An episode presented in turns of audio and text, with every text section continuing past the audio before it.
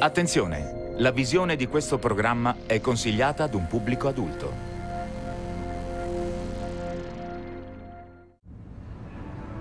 Lo spazio, un immenso oceano desolato, dove un pianeta come il nostro è un'isola sperduta, sola nel vuoto. O forse no? Nuove ricerche stanno cominciando a scoprire una forza nascosta, una forza che fa vibrare l'intero universo e che permea lo spazio con trilioni di legami invisibili, collegando istantaneamente ogni luogo nel nostro mondo e unendo il nostro futuro al nostro passato. Solo ora cominciamo a comprendere questi poteri soprannaturali. La forza è con noi? Lo spazio, il tempo, la vita stessa. I segreti del cosmo si trovano in un tunnel spazio-temporale.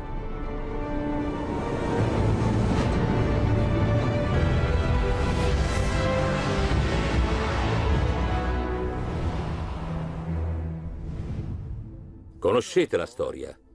Tanto tempo fa, in una galassia molto, molto lontana, c'era una forza misteriosa che ci circondava, ci pervadeva e teneva unita la galassia. Se riuscissimo a usare questa forza, potremmo fare cose strabilianti. Sembra una fantasia hollywoodiana?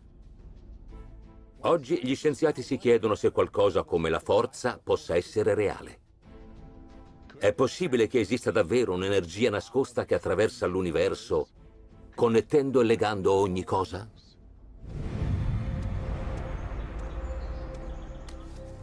L'astrofisico Jamie Rollins ha dedicato tutta la sua carriera ad ascoltare l'universo, nel tentativo di captare una voce misteriosa che non siamo mai stati in grado di percepire. Nel corso della storia dell'astronomia, la luce è stato l'unico mezzo che ci ha permesso di ottenere informazioni sull'universo. Quello che vediamo nello spazio è influenzato da forze provenienti da oggetti che in realtà non osserviamo direttamente. È come andare in giro senza essere in grado di sentire. Sappiamo che ci sono dei suoni e che potremmo imparare tanto da essi se potessimo sentirli. Il suono non esiste nel vuoto cosmico. Tuttavia, secondo le teorie di Albert Einstein, la gravità modifica lo spazio in un modo molto simile al suono. Abbiamo dimostrato molte delle previsioni della teoria della relatività generale di Einstein. Una delle più importanti ancora da dimostrare riguarda l'esistenza delle onde gravitazionali. Le onde gravitazionali sono una delle previsioni più spiazzanti di Einstein. Egli teorizzò che lo spazio in realtà non è vuoto, bensì si comporta come una sorta di sostanza che può essere deformata da masse come le stelle e le galassie. E quando oggetti enormi si spostano rapidamente, generano delle increspature nello spazio, comprimendo e dilatando tutto ciò che incontrano, dai pianeti alle persone che vivono su di essi.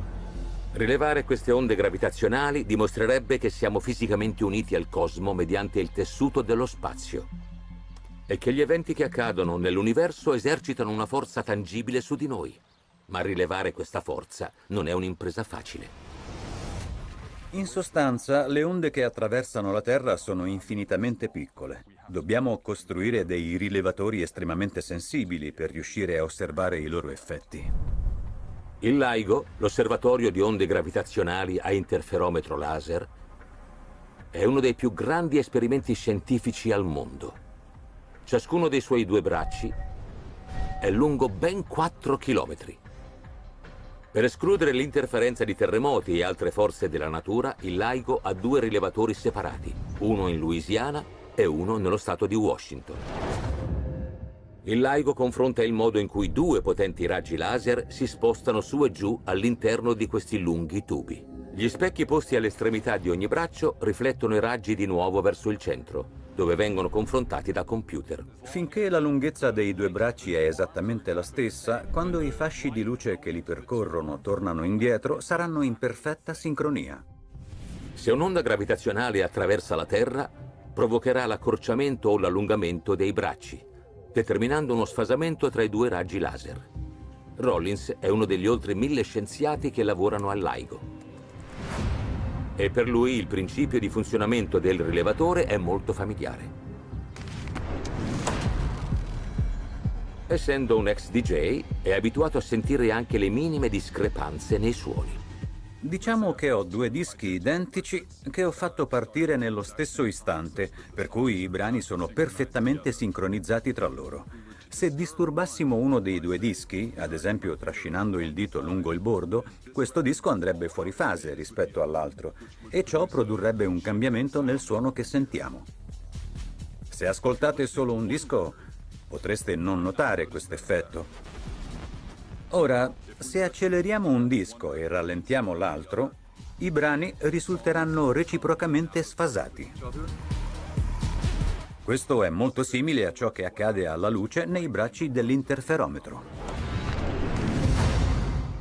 Le variazioni di lunghezza che cerchiamo di rilevare sono infinitesimali, sono addirittura più piccole del nucleo di un singolo atomo. Sono del tutto impercettibili nel mondo fisico che osserviamo normalmente.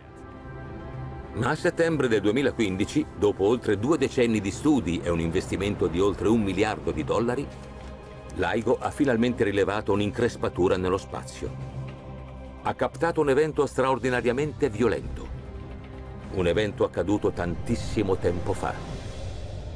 In una galassia distante un miliardo di anni luce.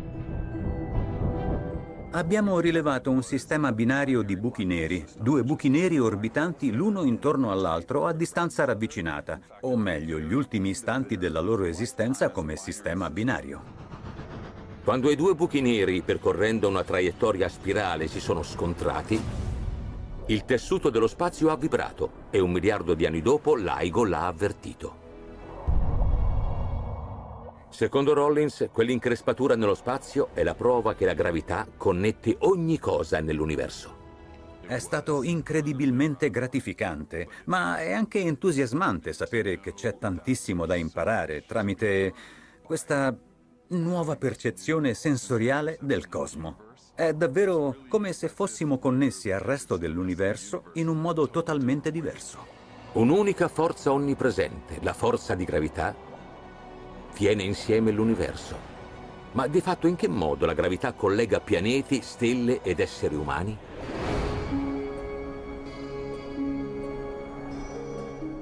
La cosmologa Claudia De Ram mira a comprendere la sostanza sfuggente della gravità stessa.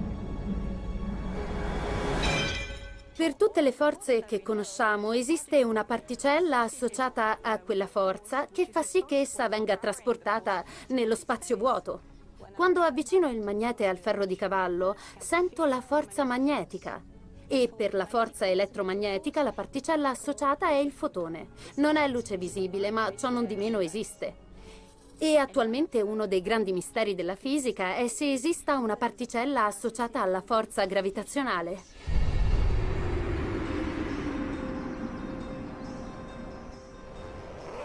La Deram è decisa a scoprire il meccanismo nascosto della gravità. Come fa questa forza misteriosa a propagarsi in tutto il cosmo attraendo silenziosamente ogni cosa? La gravità però non è facile da studiare, perché di tutte le forze che conosciamo è di gran lunga la più debole. Pensiamo che la gravità sia questa forza enormemente potente che ci tiene incollati alla superficie terrestre, ma in realtà è estremamente facile vincerla, bastano delle ventole.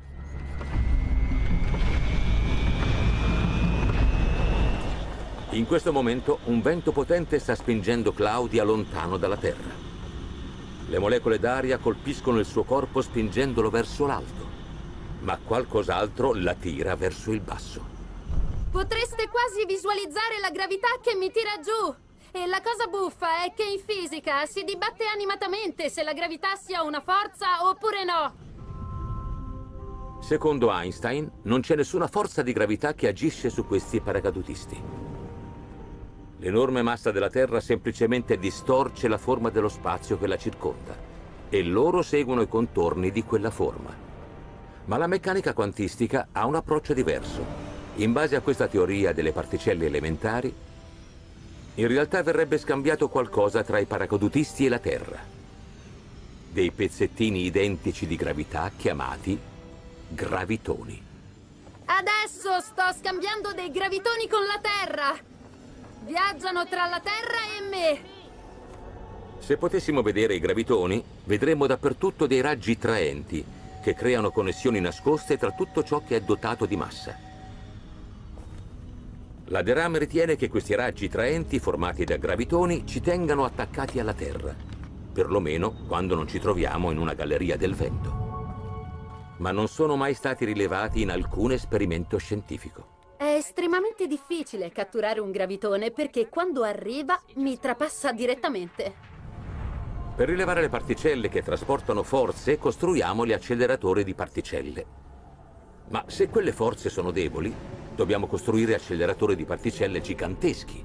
E la gravità è trilioni di volte più debole della forza elettromagnetica. In teoria occorrerebbe un rilevatore con una massa pari a quella di Giove parcheggiato in orbita intorno a una stella di neutroni per avere abbastanza massa da sperare forse di riuscire a rilevare uno o due gravitoni ogni secolo. Ed è un'ipotesi ottimistica. Ma se riuscissimo a trovare il gravitone e imparassimo a manipolarlo, avremmo nelle nostre mani una forza apparentemente soprannaturale. Proprio come concentriamo i fotoni nei raggi laser, potremmo concentrare i gravitoni in raggi di gravità. Si è dischiuso un nuovo mondo impiegando i fotoni in applicazioni di uso quotidiano, quindi chissà cosa sarebbe possibile fare se catturassimo i gravitoni e poi li manipolassimo. La gravità tiene insieme tutto nel nostro universo. Ma la gravità tra oggetti che non siano giganteschi è estremamente debole. Una minuscola azione in questo punto non potrebbe mai causare una reazione in questo punto. O forse sì.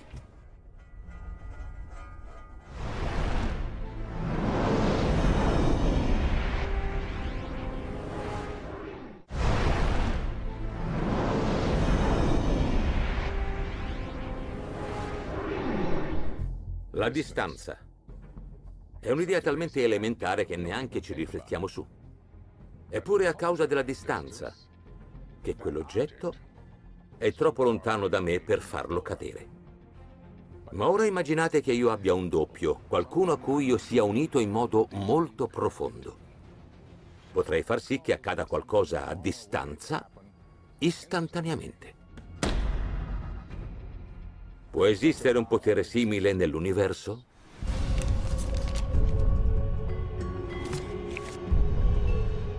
Il fisico quantistico Anton Zeilinger studia uno strano fenomeno chiamato entanglement.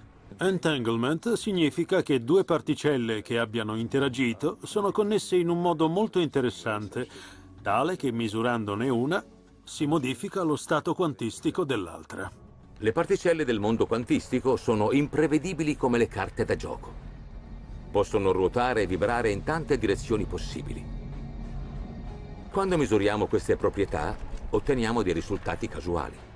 Ma secondo la teoria quantistica, quando due particelle sono correlate, i loro risultati combaceranno sempre, come se le particelle potessero in qualche modo comunicare tra loro. In pratica abbiamo due particelle sulle quali io effettuo delle misurazioni.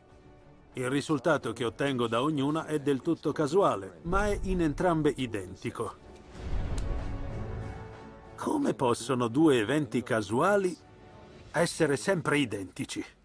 Ancora più strano, le particelle correlate sembrano rimanere connesse a prescindere da quanto siano distanti.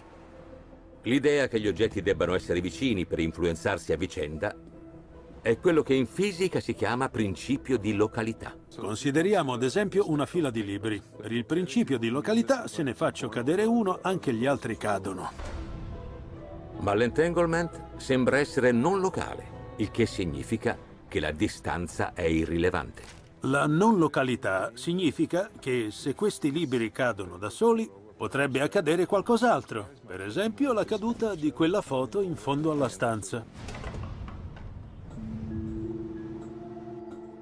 Sul tetto del suo istituto a Vienna, Zeilinger ha impiegato un potente laser per testare l'entanglement a grande distanza. Quello che facciamo qui è creare coppie di fotoni. Teniamo un fotone qui sul posto e l'altro viene inviato a una stazione di misurazione che dista circa 5 km. Dopo aver allontanato i due fotoni correlati, misura lo stato di entrambi nello stesso identico istante.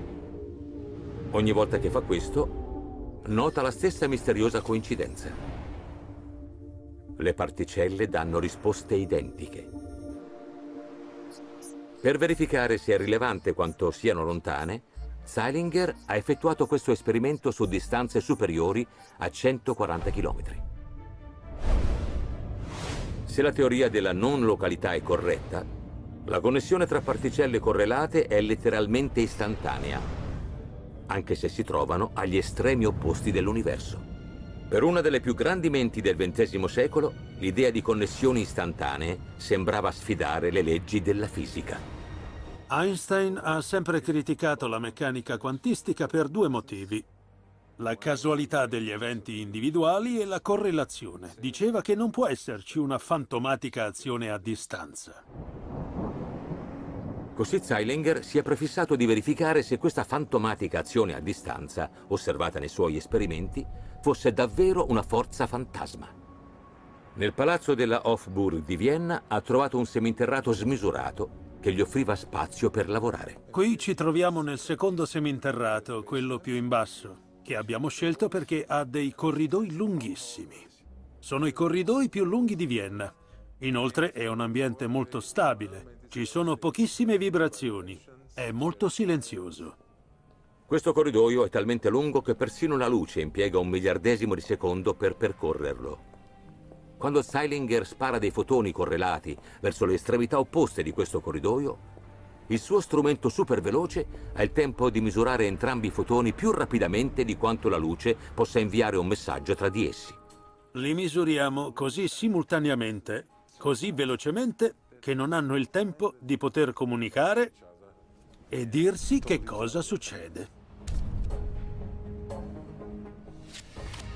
Ma c'è un altro fattore da escludere. Ed è un fattore davvero strano. Io e i colleghi che effettuiamo l'esperimento facciamo parte del mondo, dell'universo, e in linea di principio potrebbe darsi che esista una lunga lista che dagli inizi dell'universo elenca con precisione tutto quello che accadrà.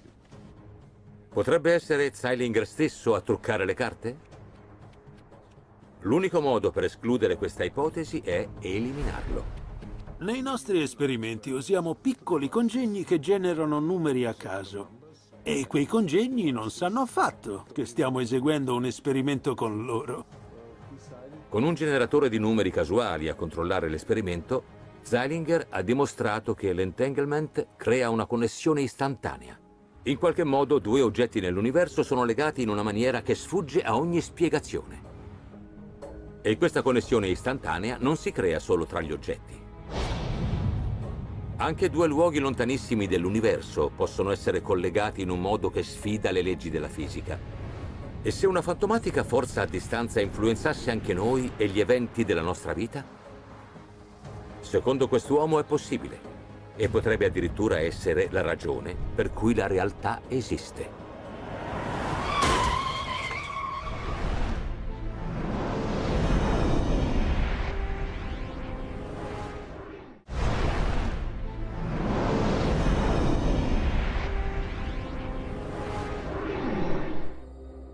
Noi siamo formati da minuscole particelle magiche. L'entanglement dà a ognuna di esse il potere di creare connessioni che attraversano istantaneamente l'universo. Ma se le particelle nel nostro corpo possono fare questo, perché non possiamo farlo noi stessi? E perché il nostro mondo sembra così ordinario? Se una forza misteriosa connette punti distanti nell'universo, noi che ruolo abbiamo?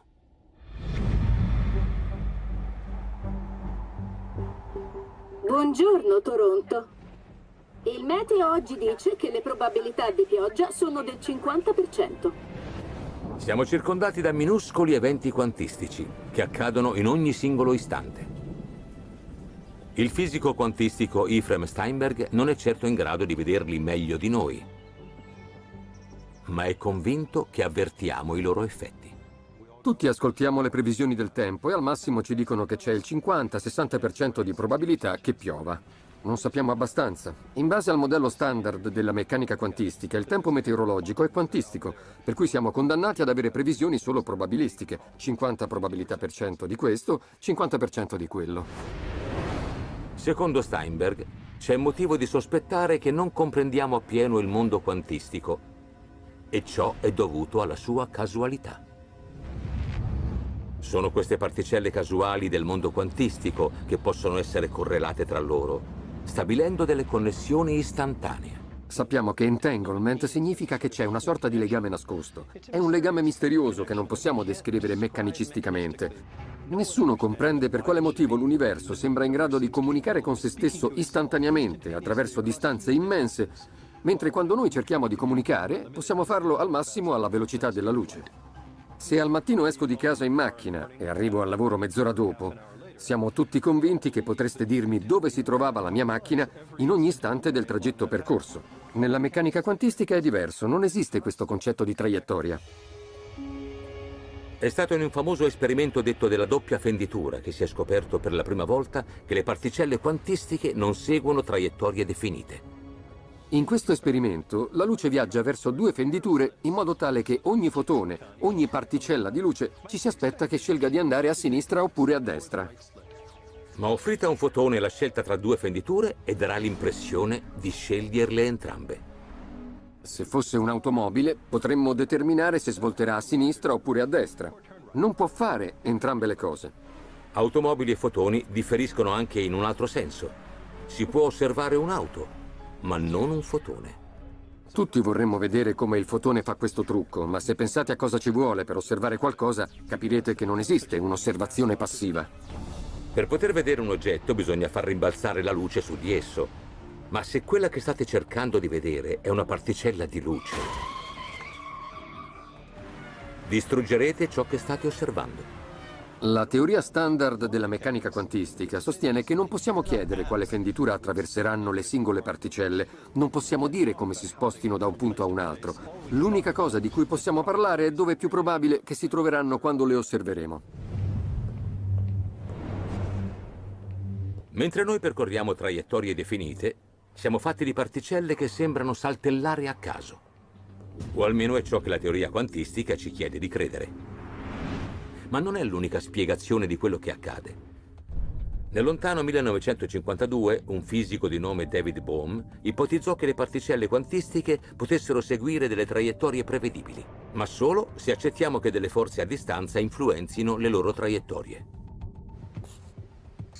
Steinberg ha deciso di approfondire questa idea ha voluto ripetere l'esperimento della doppia fenditura per vedere se la forza a distanza, chiamata entanglement, potesse offrire una spiegazione più sensata di come si muovono le particelle. Oggi disponiamo di tecnologie che ci consentono di misurare effettivamente cosa fa un fotone mentre è in volo. Non vogliamo farlo catturando il fotone e interrompendo la sua traiettoria se ne ha una, ma lo facciamo utilizzando la magia delle particelle correlate. Quando due particelle sono correlate, diventano specchi perfetti l'una dell'altra Perciò una può dire cosa sta facendo l'altra. Immaginiamo due auto identiche, perfino nei segnalatori di direzione. Magari, mentre l'auto A raggiunge un incrocio, non possiamo seguirla per vedere da che parte svolta, ma possiamo sempre guardare l'auto B e se la freccia destra si accende, concludiamo che l'auto A sta svoltando a destra. Al pari delle due fenditure dell'esperimento, da questo incrocio si ripartono due strade. Svoltando a sinistra si arriva a una chiesa. Svoltando a destra si arriva a una fontana. Steinberg non può vedere che strada sceglierà la sua auto, ma osservando l'auto con cui è correlata, può indovinare la sua destinazione. Ancora una volta però i fotoni non sono come le auto.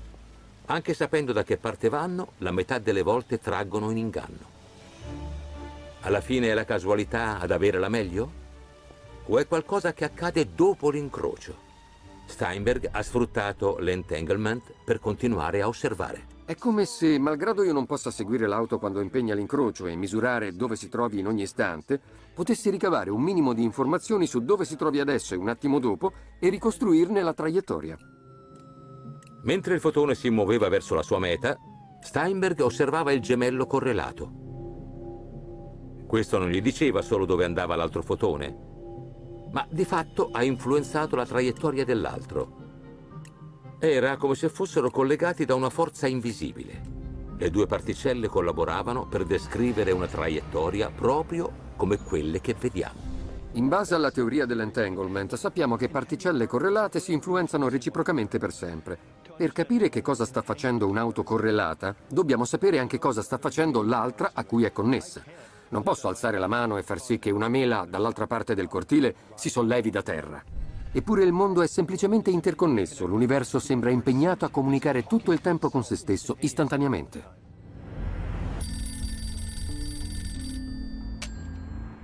Pronto? Pronto?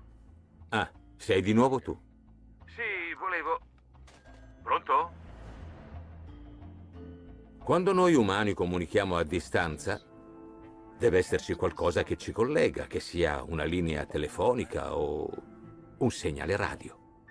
Ma l'entanglement non sembra funzionare in questo modo. Avviene e basta.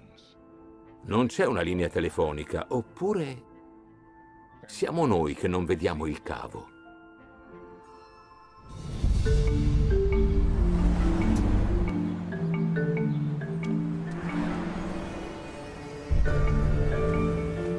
Il fisico teorico Daniel Kabat studia le connessioni a distanza e i modi nascosti in cui potrebbero funzionare. L'entanglement è una delle proprietà più misteriose della meccanica quantistica. Si potrebbe pensare che due cose molto distanti abbiano una loro esistenza indipendente, ma secondo la meccanica quantistica in realtà questo non è vero. Gli oggetti non hanno una loro esistenza indipendente. La meccanica quantistica li lega tutti insieme. Nella meccanica quantistica le connessioni istantanee sono dappertutto, ma non possiamo sfruttare quelle connessioni quando vogliamo andare da qualche parte. Dobbiamo comunque camminare. I nostri concetti di distanza e di tempo sono così fondamentali che non li consideriamo affatto dei concetti. Li consideriamo semplicemente la realtà, l'insieme di regole che ogni cosa nell'universo deve seguire. Salve, ho fatto un'ordinazione. A nome? Daniel. Panino al pastrami. Perfetto, grazie. Buon appetito. Se vogliamo andare da qualche parte, dobbiamo percorrere uno spazio. Ho dimenticato la cheesecake. Se cambiamo idea su un'ordinazione... Pronto, Juniors? Dobbiamo attraversare di nuovo quello spazio. Potrei avere una fetta di cheesecake? Tuttavia, secondo alcuni fisici, esistono modi più rapidi per spostarsi. Un tunnel spazio-temporale è come un filamento di spazio che connette due punti distanti, non tramite la strada che percorreremmo normalmente. È una scorciatoia tramite la quale si esce dallo spazio ordinario e poi si riappare da qualche altra parte. La mia cheesecake. I tunnel spazio-temporali collegano due punti distanti più velocemente di quanto la luce possa viaggiare tra di essi. Benché non vi siano prove dirette dell'esistenza di tali tunnel, lo stesso tipo di connessione unisce due particelle correlate. Un'ipotesi è che questa connessione sia un riflesso dell'entanglement quantistico. I tunnel spazio-temporali e l'entanglement quantistico sono molto simili tra loro. Potrebbero benissimo essere due facce della stessa medaglia. Cabot ritiene che i tunnel spazio-temporali possano essere le scorciatoie segrete tramite le quali le particelle correlate comunicano e se queste connessioni esistono, l'universo potrebbe esserne pieno. L'universo primordiale si potrebbe immaginare come una massa fusa rovente. Man mano che si espandeva e si raffreddava, lo spazio che vediamo cominciava a prendere forma.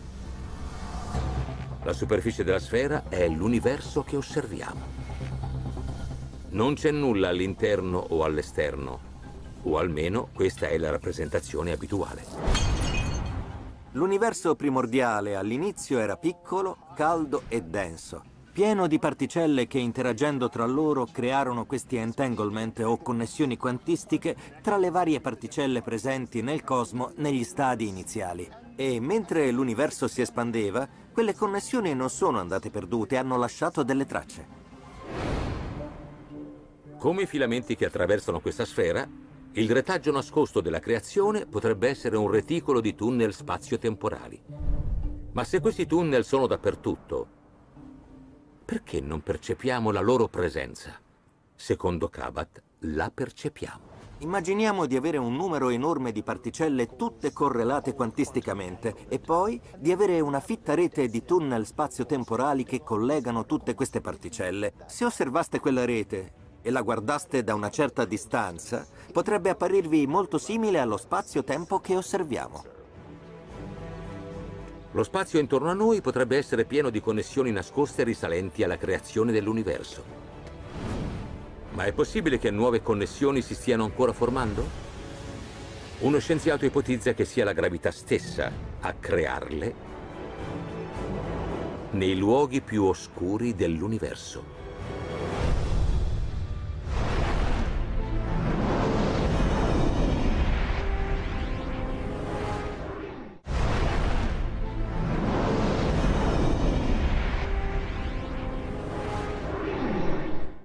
Due forze totalmente diverse sono all'opera nel nostro universo. Mentre la gravità può incurvare lo spazio tra galassie distanti, l'entanglement si comporta come se lo spazio e la distanza non esistessero. Oggi la scienza è in cerca della teoria del tutto che unifichi la gravità con le forze del mondo quantistico.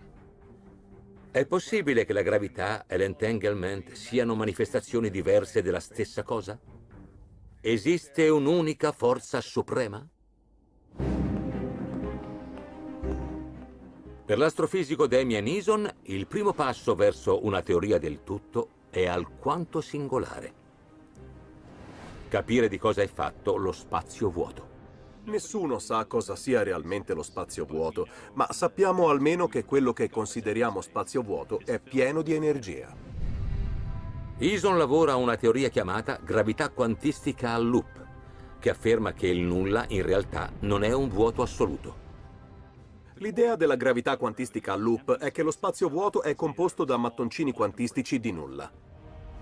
La dimensione di questi mattoni è infinitamente piccola, molto molto più piccola di quella di un elettrone o di un protone o di altre particelle note. Riteniamo che niente possa collassare al di sotto di quelle dimensioni.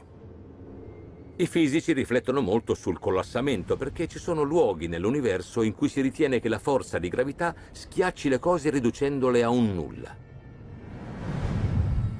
I buchi neri sono uno dei grandi misteri della scienza si formano quando stelle enormi esauriscono il combustibile. Senza la forza centrifuga dovuta alla fusione nucleare, esse collassano sotto l'attrazione della loro stessa gravità. La gravità intorno a un buco nero è talmente intensa che neanche la luce riesce a sfuggire, da qui il nome buco nero. Molti scienziati ritengono che all'interno di un buco nero la materia sia talmente compressa da essere priva di dimensione. Ma come potrebbe essere possibile se lo spazio stesso è formato da mattoncini indeformabili di nulla? In posti come questo sfasciacarrozze si possono osservare potenti forze create dall'uomo. Questa pressa esercita una pressione di più di una tonnellata su ogni centimetro della vettura che schiaccia.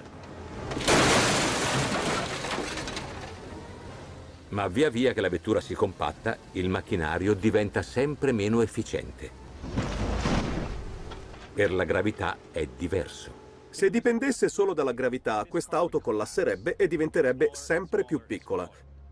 Alla fine, secondo alcuni, sarebbe talmente piccola da diventare un punto di densità infinita ed è ciò che chiamiamo singolarità. Se le singolarità esistono davvero, sarebbero luoghi ideali per creare delle connessioni. Dentro una di esse, la distanza tra le cose si ridurrebbe fino ad annullarsi ogni cosa si fonderebbe con tutto il resto. A distanza e il tempo cesserebbero semplicemente di esistere. Ma ciò potrebbe accadere davvero nei buchi neri? Ison ne dubita. Secondo la teoria comune, quando precipitiamo in un buco nero, La forza di gravità diventa talmente intensa che le cose si disintegrano e le leggi della fisica, come le conosciamo noi, vengono meno. Tuttavia, sappiamo che poiché una singolarità è uno spazio infinitamente piccolo, devono valere altre teorie, come quella della gravità quantistica. I buchi neri sono come le automobili da clown dell'universo, in cui ogni cosa si restringe in modo inquietante. Eason ritiene che quando la forza di gravità incontra il tempo nel mondo quantistico, possono accadere cose curiose. Ecco, immaginate che questa parte del palloncino rappresenti lo spazio all'interno di un buco nero. Se cadiamo nel buco nero, la gravità diventa sempre più forte, lo spazio diventa sempre più compresso.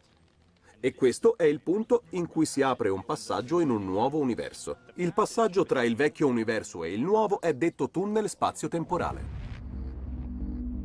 Dove alcuni fisici vedono una singolarità, Ison vede un tunnel spazio-temporale, una porta segreta verso un'altra realtà. Mentre sappiamo che la gravità riavvicina le cose, potrebbe anche fare quello che fa l'entanglement, ovvero creare connessioni tra luoghi distanti. Secondo questa teoria, entanglement e gravità potrebbero agire insieme come un'unica forza che collega ogni cosa e connette il nostro universo con molti altri universi. Riteniamo che ci siano buchi neri all'interno di tutti i 100 miliardi di galassie che osserviamo. È abbastanza probabile quindi che all'interno di ognuno di essi vi sia un universo totalmente nuovo connesso al nostro mediante un tunnel spazio-temporale. Il nostro universo potrebbe essere solo uno tra miliardi di altri universi, tutti tenuti insieme da un'unica forza suprema. Avete mai avuto la sensazione che il passato non sia davvero sparito? O che qualcuno che avete perso sia vicino a voi? Quelle sensazioni di un legame misterioso fanno la fortuna dei cartomanti. Eppure l'entanglement e la gravità ci dicono che le cose sono misteriosamente connesse. In guerre stellari si può usare la forza per sentire le voci di persone che non sono più qui. Quando avvertiamo la presenza di cose passate, sono davvero passate? Oppure sono ancora con noi? Hat! Hat!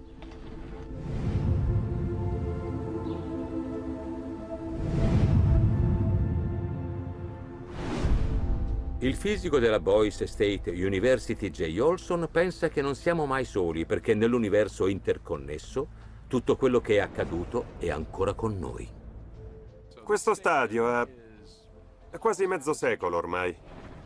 Qui hanno giocato varie squadre, tante partite sono state vinte e perse. Già solo girandolo si avverte che qui dentro è stata scritta tanta storia. Placcatelo! 3, 32! A Olson piace guardare le partite di allenamento. Non ci va assiduamente. Ma per come concepisce l'universo, non è necessario. Andate a una sola partita e ne rivivrete molte altre. L'universo è tutto lo spazio e tutto il tempo simultaneamente. Perciò il passato è correlato al futuro e quindi quell'informazione in realtà non sparisce mai, rimane lì codificata per sempre. 5, 7, 8. Immaginate l'universo in questo preciso momento come se fosse questo stadio, immenso, freddo e praticamente vuoto. Una partita davvero memorabile. Lo stesso Big Bang ha avuto luogo qui. 14 miliardi di anni fa. Agli inizi si produssero tanti entanglement, perché la densità era elevata, c'erano tante particelle che si urtavano e schizzavano via trasportando delle connessioni più profonde del normale. E mentre l'universo si espandeva, anche la materia si espandeva, eppure queste particelle separate da distanze immense rimasero correlate. E dopo il Big Bang le connessioni hanno continuato a moltiplicarsi, in quanto le particelle correlate si scambiavano le loro esperienze. Per scambiare correlazioni in laboratorio, gli scienziati cominciano con due paia di particelle correlate. Introducendo solo una particella presa da ciascun paio, possono correlare le loro compagne distanti. Si potrebbe pensare la cosa in termini di coppie di persone. Olson ha conosciuto sua moglie Ping perché erano nella stessa città nello stesso momento. hanno deciso di legarsi. Ma Ping a volte salta le amichevoli di football. Ora, supponiamo che le cose si facciano interessanti durante un allenamento e che Olson interagisca con il suo vicino. Adesso non solo loro sono connessi, ma lo sono anche le rispettive compagne a cui sono legati. Malgrado non si siano mai incontrate, adesso sono istantaneamente connesse. Ancora più strano, connessioni del genere possono formarsi tra il futuro e il passato.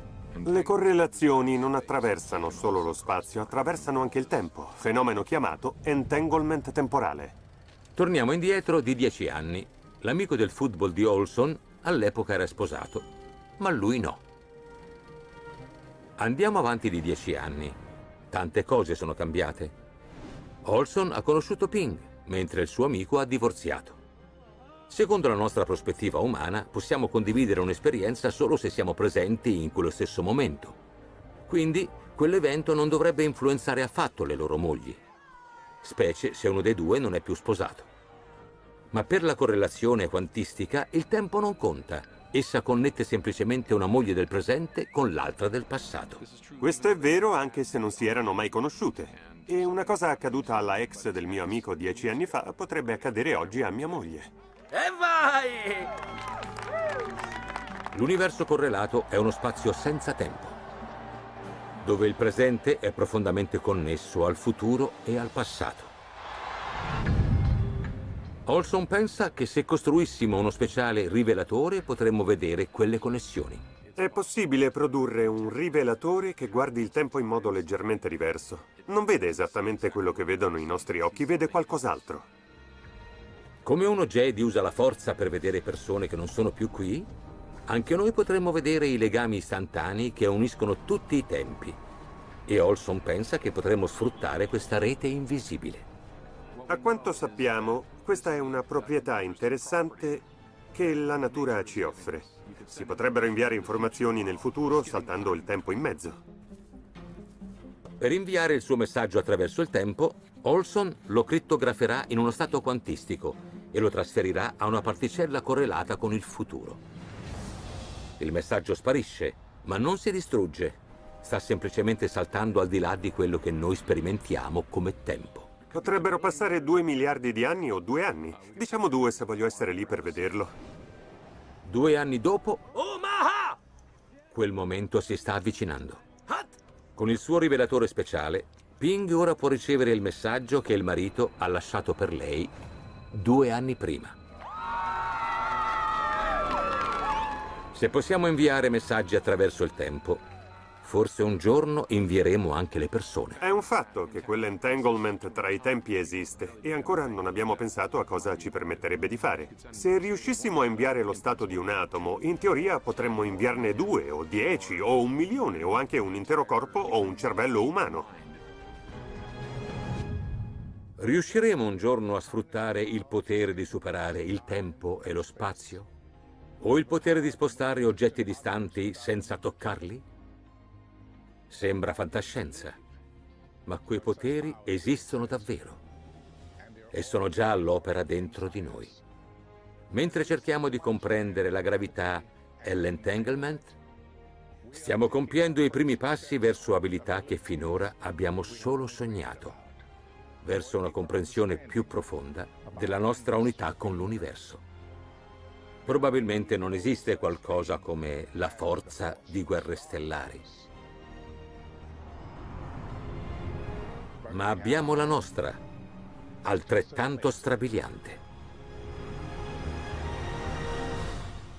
La forza è davvero con noi.